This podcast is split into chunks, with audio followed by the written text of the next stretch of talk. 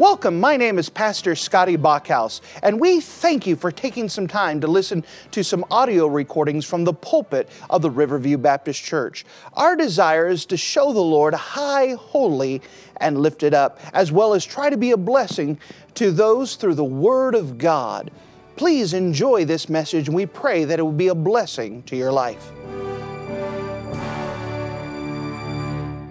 And if you wouldn't mind to take your copy of the Word of God and turn with me to the Old Testament book of Zechariah. The Old Testament book of Zechariah and Zechariah in chapter number four. Now, if you're looking for Zechariah, remember it's one of the last books of the Old Testament. So if you find the gospel record of Matthew and turn the other direction, you come to Malachi and then the book of Zechariah. Now, as we've been going through the series of the period of the restoration, what has occurred so far is that after the Babylonian captivity, where the children of Israel were were brought from their homeland and transferred to Babylon and throughout the Babylonian Empire for 70 years, that God restored them and allowed them to go back to their homeland with the idea that they were to rebuild Jerusalem and rebuild the temple. And so they come back after the decree of Cyrus the Great. They begin to rebuild the temple by starting with the foundation and the people celebrated as the foundation was set. They meet a, met a goal and they were preparing for more. But after that, adversaries started to come and started to try to prevent the work. They sent lawyers and counselors. On top of that, you had apathy of people that just got tired of the work and they didn't want to go forward. And so what happened because of all of those things that the temple was not worked on for 15 years. So imagine in your mind that up on the Temple Mount, on the highest hill of Jerusalem, there is a big slab for a foundation. The foundation is laid, but it has been neglected for 15 years. Imagine grass growing around it. Think about how the thing has been neglected. No one swept it off in 15 years. Nobody's touched it, but they've been concentrating on building their own houses and making their own selves comfortable. Well, after 15 years, God said, all right, that's enough. And so what he does is he sends two preachers by the name of Haggai and Zechariah to preach to the people and by the foolishness of preaching to cause the people to go back rise up and build. Haggai was the older preacher and he's more direct. He says, God says build it. And so read through the book of Haggai and just see the direct manner that he he preaches to the people, just encouraging them. Now is the time to build. Now is the time to build. Now is the time to build.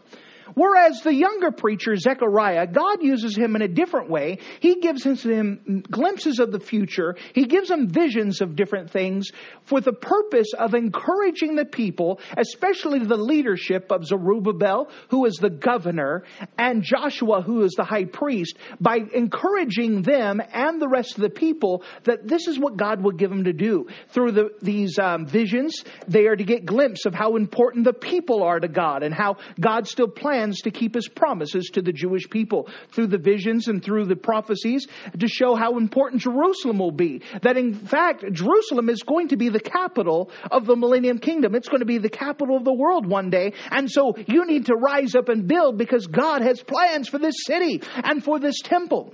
And so as we're continuing through the book of Zechariah, understanding that the people are trying to be motivated, trying to be encouraged through preaching to go ahead and rise up and be obedient to what God has given him to do, we come to Zechariah chapter 4 and we see another vision of Zechariah. Notice with me in Zechariah chapter 4 and notice with me, if you don't mind, in verse number 1.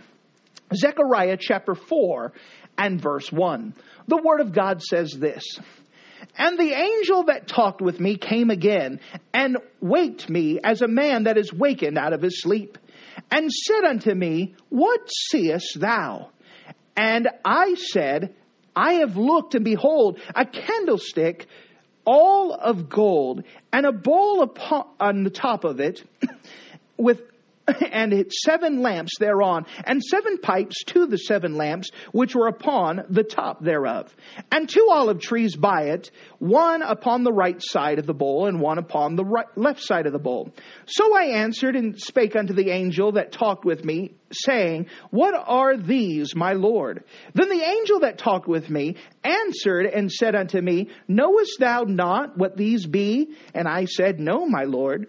Then he answered and spake unto me, saying, This is the word of the Lord unto Zerubbabel, saying, Not by might, nor by power, but by my spirit, saith the Lord of hosts.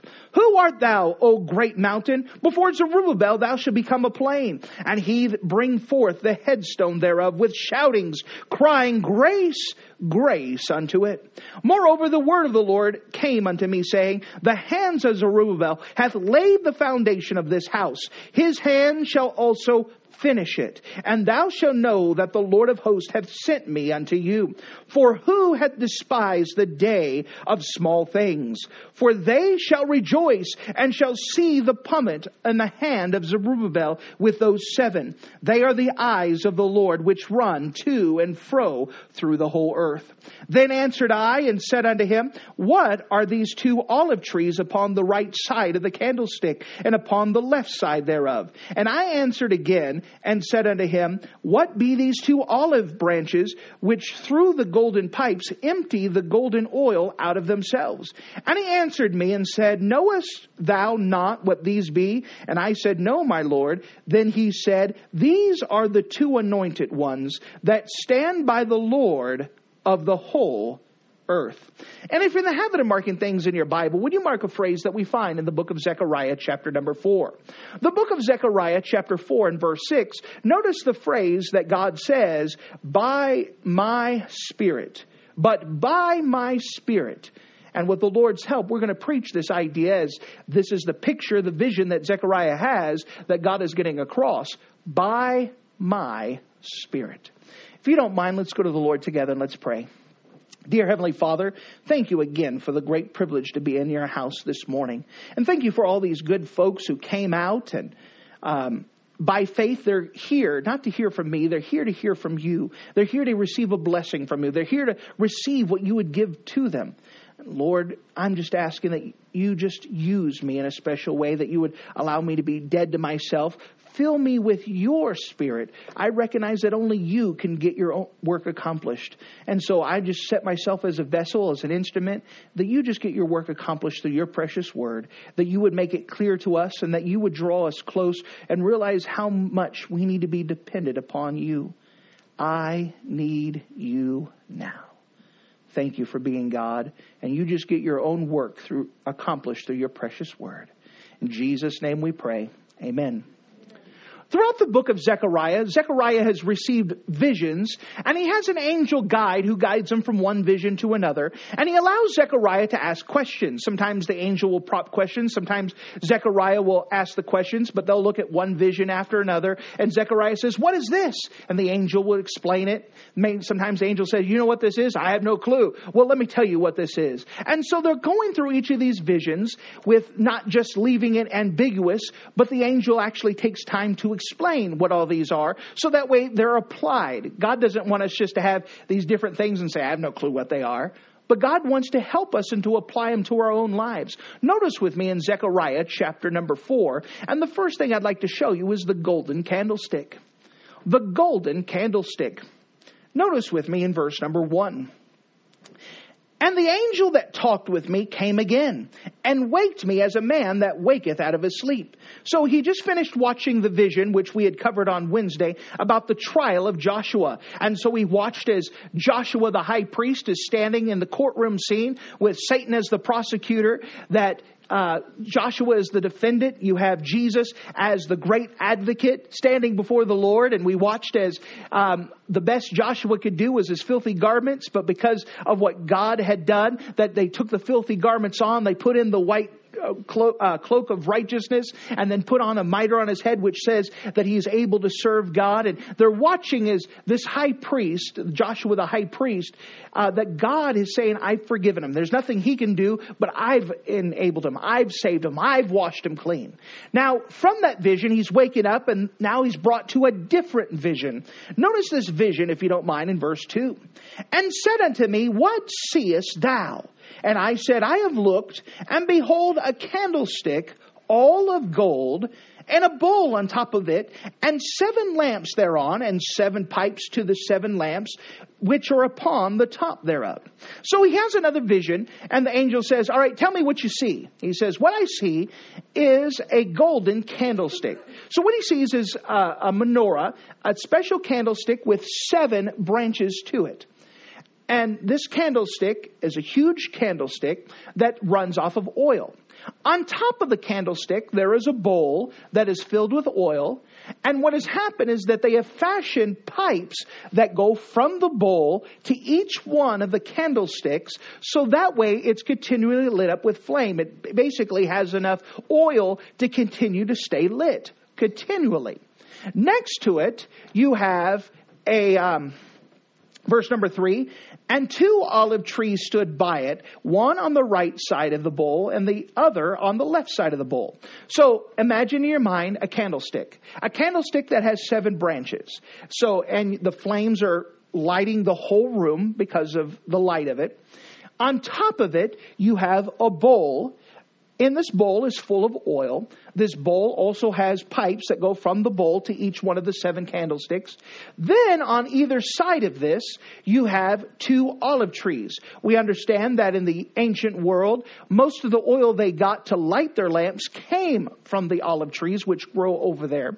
That when the olive uh, olive trees are pressed out um, and, and uh, processed, that they actually produce an olive oil, and this oil is what they use to light their lamps. So what happens is that you have the tree on either side that have branches that go over, and what's happening is that the oil from the olives that it has goes into the bowl then the bowl goes into the candlesticks. The candlesticks continually light the um, uh, are lit, and basically it's a picture of the oil continues to flow, that it doesn't burn out, that the candlesticks are burning and they're continually supplied by oil. So you got the picture in your head. We have the picture of the golden candlestick with the two olive trees on either side. So this is a pretty uh, complex uh, thing here. You have an, uh, a candle that doesn't run out of gas, basically. It's continually being fed with oil so it can continually light, be lit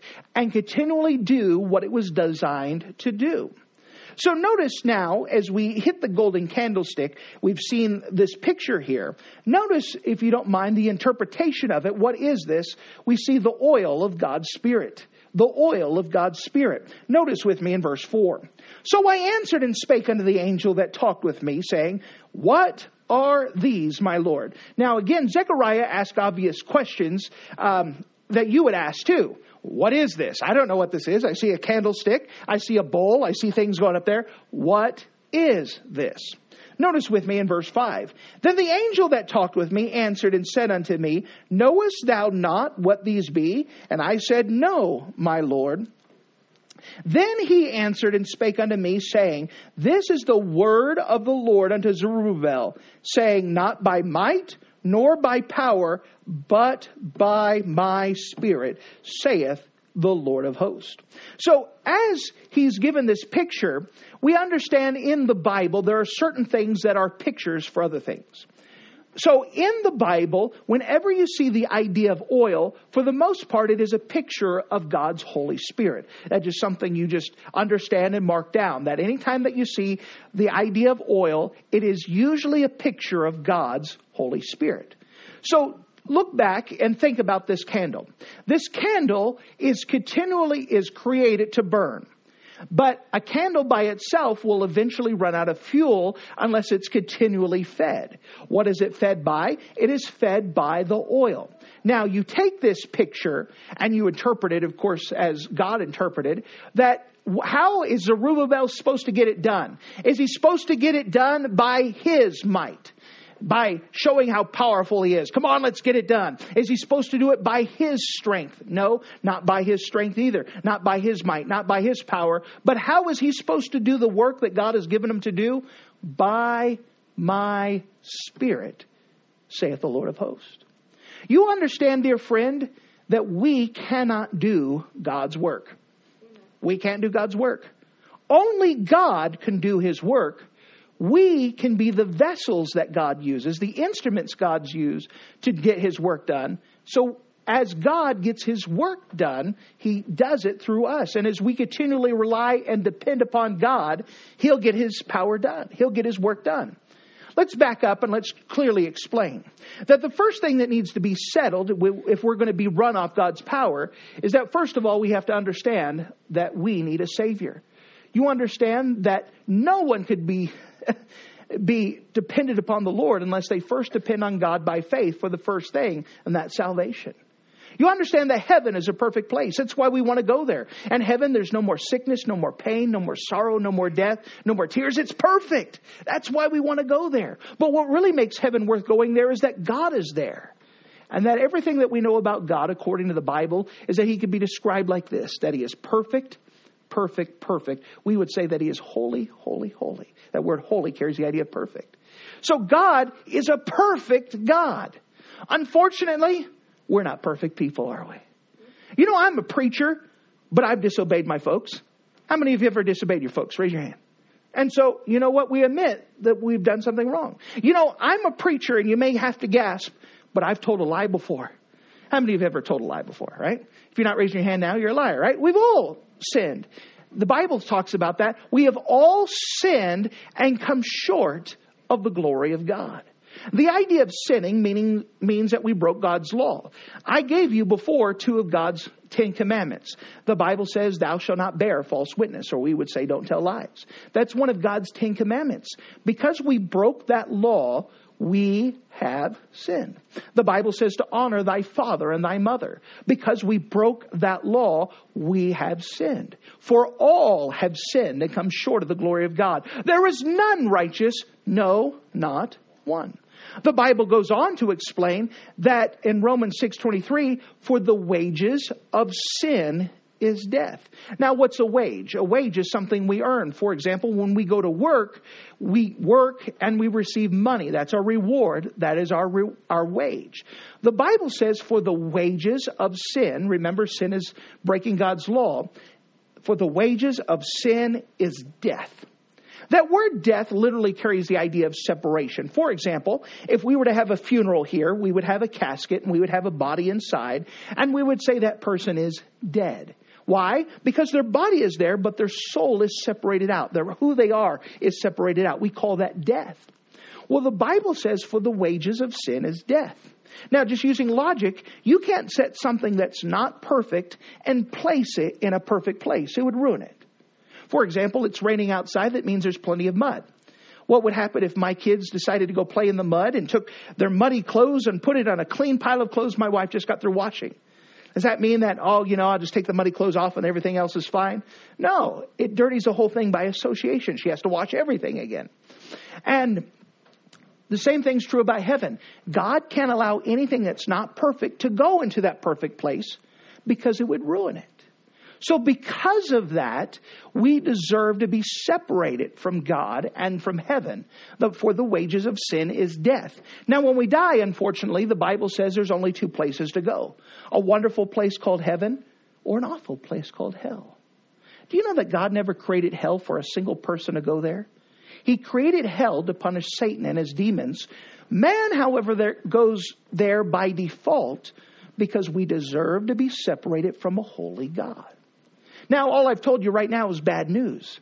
Let me tell you what the good news is. The good news is that God finished off the verse in Romans 6:23 where he says for the wages of sin is death, but the gift of God is eternal life through Jesus Christ our Lord. You see, God didn't want to see a single person go to that awful place called hell. So what he did is he robed himself in flesh and came on this earth and dwelt among us as Jesus Christ. And Jesus lived the same life that you and I lived, went through the same temptations, the same troubles, and the same heartbreaks. Then Jesus died to pay the price that you and I owed God. And what's more is he did it for free. The Bible says, for the wages of sin is death, but the gift of God is eternal life through Jesus Christ our Lord. You see, the Bible clearly says, for God so loved the world that he gave his only begotten Son, that whosoever believeth in him should not perish, but have everlasting life. When we come to the idea of heaven, we recognize that we don't deserve to go to heaven because we're sinners. But Jesus loved us so much, he didn't want us to go to that awful place called hell, that he died on our behalf and died on the cross to save us, and then he rose again the third day to prove that God was satisfied with the payment that was made. Then, all that is left is for us to willingly accept Jesus Christ to be our personal Savior. The moment that you accept Jesus Christ as your Savior, the Holy Spirit, who is God, comes to live inside of your heart. And let me tell you something, you get all the Holy Spirit you're going to get at that moment. You don't get more or less of the Holy Spirit. However, He doesn't get more, He doesn't necessarily have all of you. That as a Christian, when we come to the place of doing God's work, we recognize that I can't do it in my own strength. I cannot do it. I don't have the power. I don't have the might. You, we realize quite quickly, I can't make people do anything. I can't make you come to church. I can invite you to come to church, but I can't make you come to church. I cannot save anybody. Nobody saves anybody. Jesus does the saving. All I can do is I give people information and they make their own decision, but I can't convince them.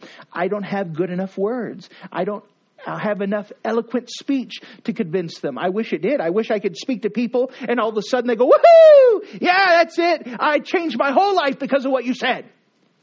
But I recognize that God can do that. Only God can change hearts. Only God can draw people near. Only God can do things. I can be an instrument but I cannot do it myself. Only God does his work. So what can happen is that I can die to myself and say, God, it's not me, it's you. I surrender myself and you fill me, you be in control, and you get your own work accomplished.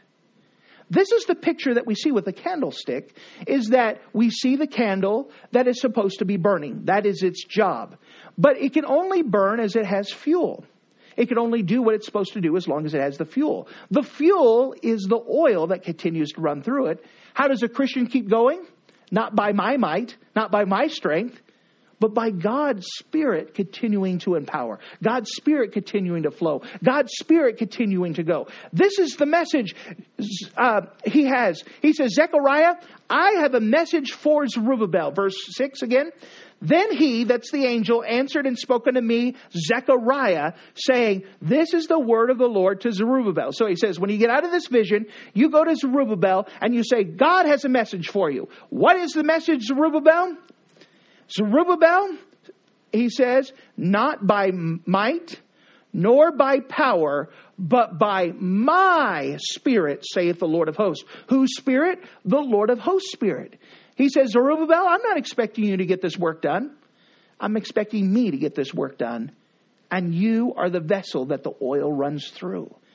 And that I will get my own work done as long as you allow me to do the work through you. This is the picture here that he says to be filled with the Spirit. By the way, the Bible says the same thing in the New Testament. This isn't just an Old Testament thing. Ephesians 5 8. Be not drunk with wine, whereas in excess, but be ye filled with the Holy Spirit. That's what God says. We're supposed to be filled. Does that mean that um, that we just kind of add God to it? Being filled with the Spirit, remember, is not so much about putting things into it as it is taking things out. For example, if I have a glass that has um, a little bit of milk in it, halfway is filled with milk, if I want to fill it with Mountain Dew, I just don't add Mountain Dew to it. What would happen is I would get milk dew or something. In order to fill it with Mountain Dew, I first must empty it of the contents that's already in there so it can be filled with that new substance. That's what it means to be filled with a spirit is that I die to myself, my ambitions, my goal from me doing it. And then I allow God to fill me and let Him do the work. He is the empowering thing. He is the one that works. Here's another illustration. Let's say that we had a glove. It's getting to be cold season, so everyone's looking for gloves or buying gloves or making sure you know where they're at, getting ready. And so take a glove. If I have a glove and I lay it on the table and say, go ahead and get this work done, jump, do something. It can't do it. It's incapable of doing it on its own. But if the glove is filled with a power more than itself, my hand, now the glove can be empowered to do a work. It's, it's a cheaper illustration, but it gives us the idea I can't do anything, but God fills me and He can do His work. I'm just surrendered to whatever He'd have me to do.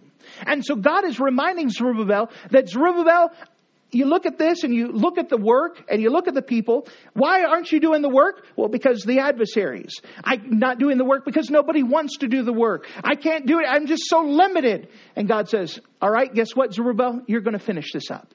Notice as he goes on and talks to this, verse 7. Who art thou, O great mountain? Before Zerubbabel, thou shalt be a plain. By the way, Jesus reiterates this promise where he says, if thou have faith, thou can move mountains.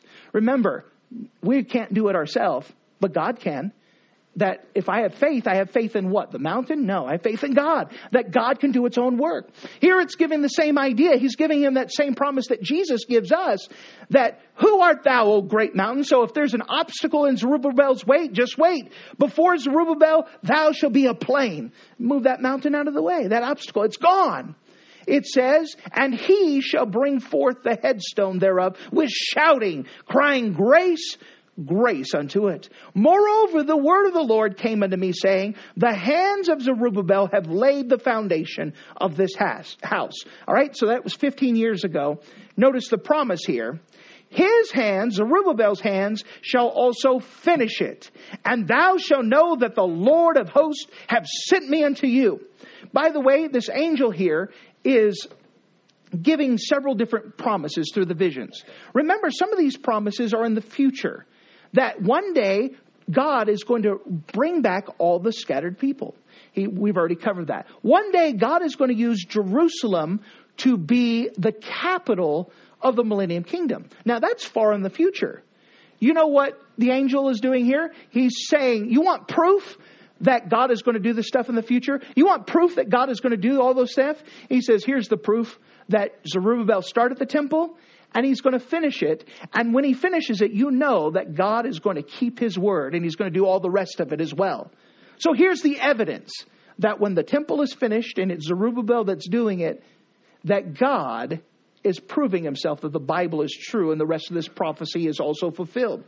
It says, notice this, uh, verse 9 again, the hands of Zerubbabel have laid the foundation of this house. His hand shall also finish it, and thou shalt know that the Lord of hosts hath sent me unto you. For who hath despised the day of small things? For they shall rejoice and see the pullment in the hand of Zerubbabel with those seven. And there are the eyes of the Lord which run to and fro through the whole earth. So here again we have a promise that who shall despise the day of small, um, small things?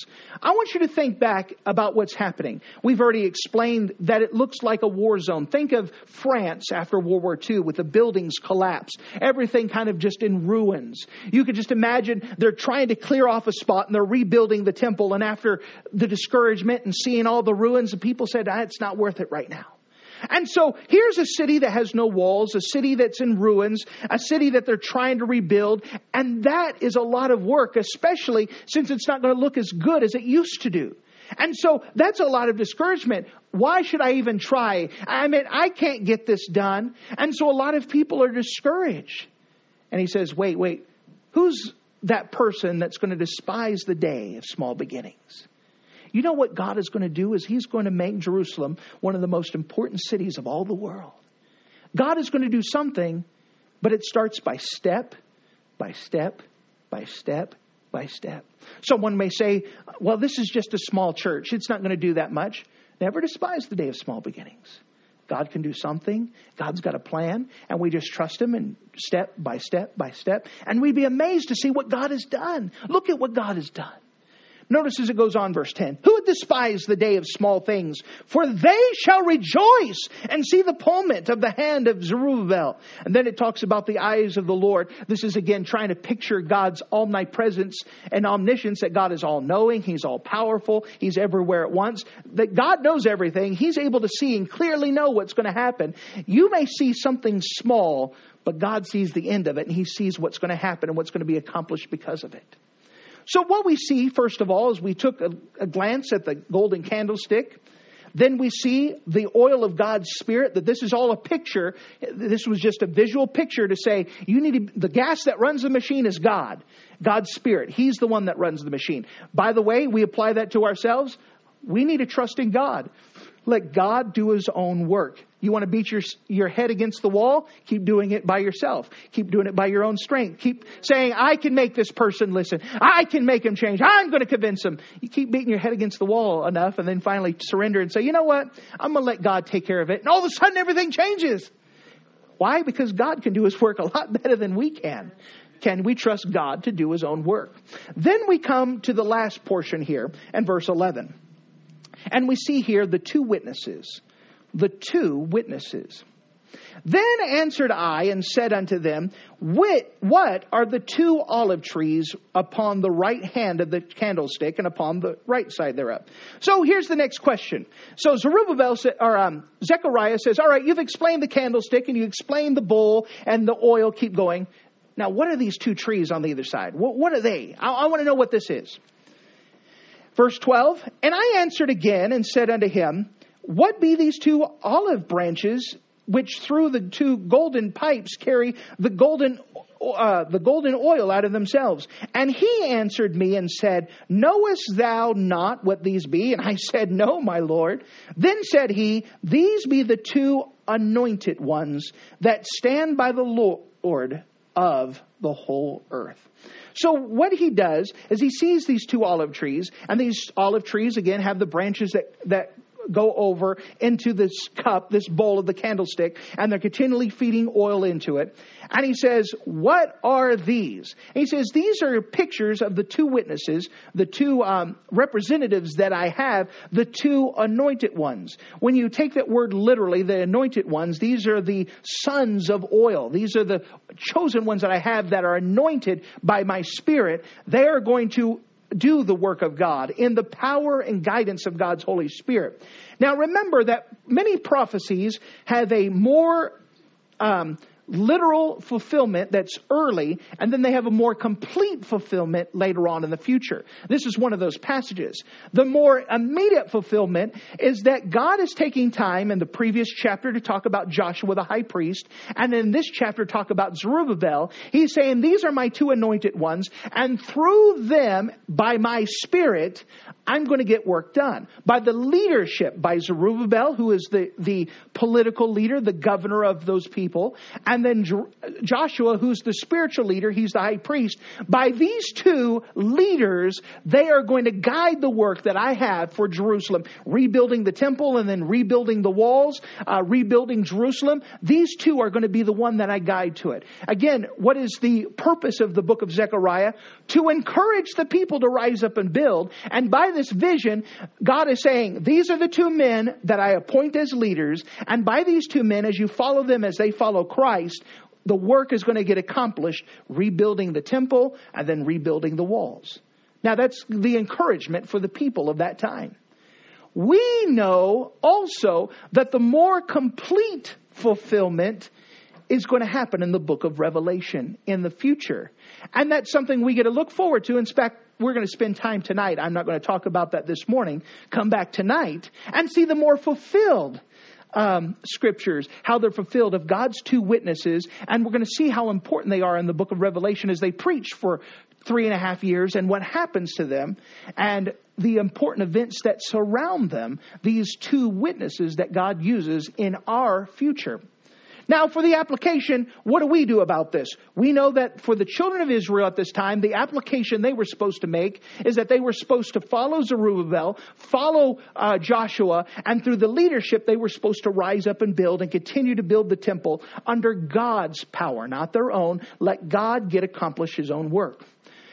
What about for us? Well, we can also apply the idea that we can't do God's work. The sooner that you realize this principle, the better off you're going to be. You know, sometimes people aren't taught this principle and they spend their Christian life feel like they're beating their head against a wall. They're trying so hard. They're trying to get it done. And the more that they try, the more that it just doesn't work. The more that, you know, I try to, I'm so, I want this person saved and I talk to them and I beat my head and I'm so frustrated and they argue with me and just, ah, well, it's because you've been trying to do it. You've been trying to convince them in their own way. M- many preachers in the ministry end up having this same thing that they try to pastor a church in their own strength. And they try to do it and the burden goes and it bears them down and they get ruined and they get to the place where I just can't do it anymore. Well, you're not supposed to do it in the first place. Only God can do his work. That as I surrender myself and say, God, you do your own work, man, it's amazing to see what God will do and what God does to change lives. I don't have to do it myself. You know how freeing that is? Sunday school teachers, same thing. How many Sunday school teachers get weighted down and they teach year after year and just sometimes the results don't seem to be there and, and they're trying hard and they come up with this and they're doing the best they can. And when they finally learn, you know what? I'm just going to let God teach this class. I'm just going to be there. And all of a sudden people are getting saved and children are getting called to the ministry and they're excited and they're reading their Bible on their own and they go, what happened? I just finally let God do his own work. Josh, come here please? In the book of James, it explains this principle like this. Come up here if you don't mind. It says, God resisteth the proud. So uh, stand over here if you don't mind. This is my strong arm. All right. So let's say that he with his own strength pushes against me. You're trying to go this way. And what happens is he's doing it by himself. Come on, man. All right. As he's doing it, what's happening is that I have to push more force to resist him. He's not going anywhere. Isn't he getting a lot of energy out? But he's not getting anything accomplished. The Bible says God resisteth the proud. What is pride? It's doing it ourselves. It's trying to say, I could do this. I can get it done. I'm going to make it happen. I'm going to make them listen. I've got it. The Bible says that God resisteth the proud, but giveth grace to the humble. So instead of pushing against them, when we say, God, you just go ahead and get it done, what happens is that God says, all right, let's go. And all of a sudden, it, without any force, without anything, things get accomplished. Why? Because it's not Him doing it. It's God. Thank you. And so that sometimes we, we wonder, how come things aren't changing? How come things aren't working? I'm just, uh, because we're trying to still do it. We're trying to change people. We're trying to fix things. We're trying to make things work. And it is amazing to see the difference when we finally step back and say, God, you're in charge now. I'm going to let you take care of this. You just tell me what to do and all of a sudden lives change. You say, I've been working on it for 20 years and he wouldn't do anything. And I've spoke to him and I've yelled at him and I've loved on it. I've done everything I could. It just didn't work. And all of a sudden I just take my hands off and say, all right, God, fine, you take care of him. And all of a sudden, just like that, they change. Some, I've seen that time and time again. Sometimes it's not that instant, but it's amazing how many times it is. Just because God said, I was just waiting for you to finally say, you take it. I'm just trying to wait to the time where you've stopped doing it yourself. Isn't that an amazing pr- truth? Isn't that an amazing principle? The Christian life is not meant to be a weight down, burdensome thing. It's meant to be a freedom thing because we cast all of our cares on Jesus and saying, God, you take care of this. Whether it's an obstacle in your way, a mountain, God can move it and set that obstacle out of the way. Whether it's a burden that you have for someone to get saved, that God can take care of them. Whether it's a family member that's breaking your heart and you say, how are they ever going to come to the Lord? How are they ever going to get right? How are they ever going to change? Let God do it.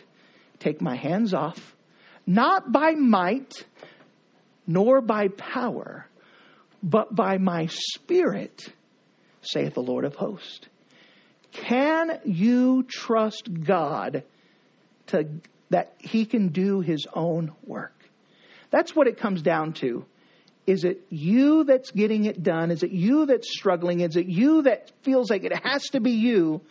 Or can you trust God that He can get His own work accomplished? It comes to the idea who do you trust? There's a lot of times that we just have a hard time letting go because we think we have to do it. Maybe some of you have got a burden on your heart today. Maybe it's a health thing that this health obstacle's been in your way and it's been keeping you. You understand that God can give grace to the humble and say, God, you just give me grace for this infirmity that I have and you use me. It's amazing to see what God can do. Maybe some of you have a financial burden. Say, God, I just don't have enough money. I don't know how it's going to happen. And I've been working just as long as you feel like it's you that has to do it. And say, God, I give you my finances. You take care of this. It's amazing to see what God can do. When you say, I'll just be obedient, you tell me what to do. Maybe there's a family member that has been breaking your heart, and they've made one bad decision after another, after another, after another. Maybe it's time for you just to take your hands off and step away and stay stepping away. That's the hardest thing to do is not to keep reaching back and taking it and say, just to say, God, you take care of them. You tell me what to do, but I trust you to work in that person's life. It seems impossible, and left up to them, it is impossible. But with you, God, all things are possible. I can trust you. I can trust you. Maybe there's someone that you love very much that doesn't know Jesus Christ as your Savior, and you've wrote them letters, you've prayed for them, you've convinced, uh, you've tried to talk with them, and it's come nowhere. It's like talking to a wall. Maybe it's time for you to say, Lord, you save them. You convince them. You show them that you're real. And you, God, you do whatever it takes. You know, sometimes we're just afraid to say that. God, you do whatever it takes to bring that person to Christ. Sometimes it does mean the most horrible things that could happen to them can turn to the greatest things that ever happened to them if they get closer with the Lord. If, can you trust God? Can you let God be God in your life and let Him do His own work?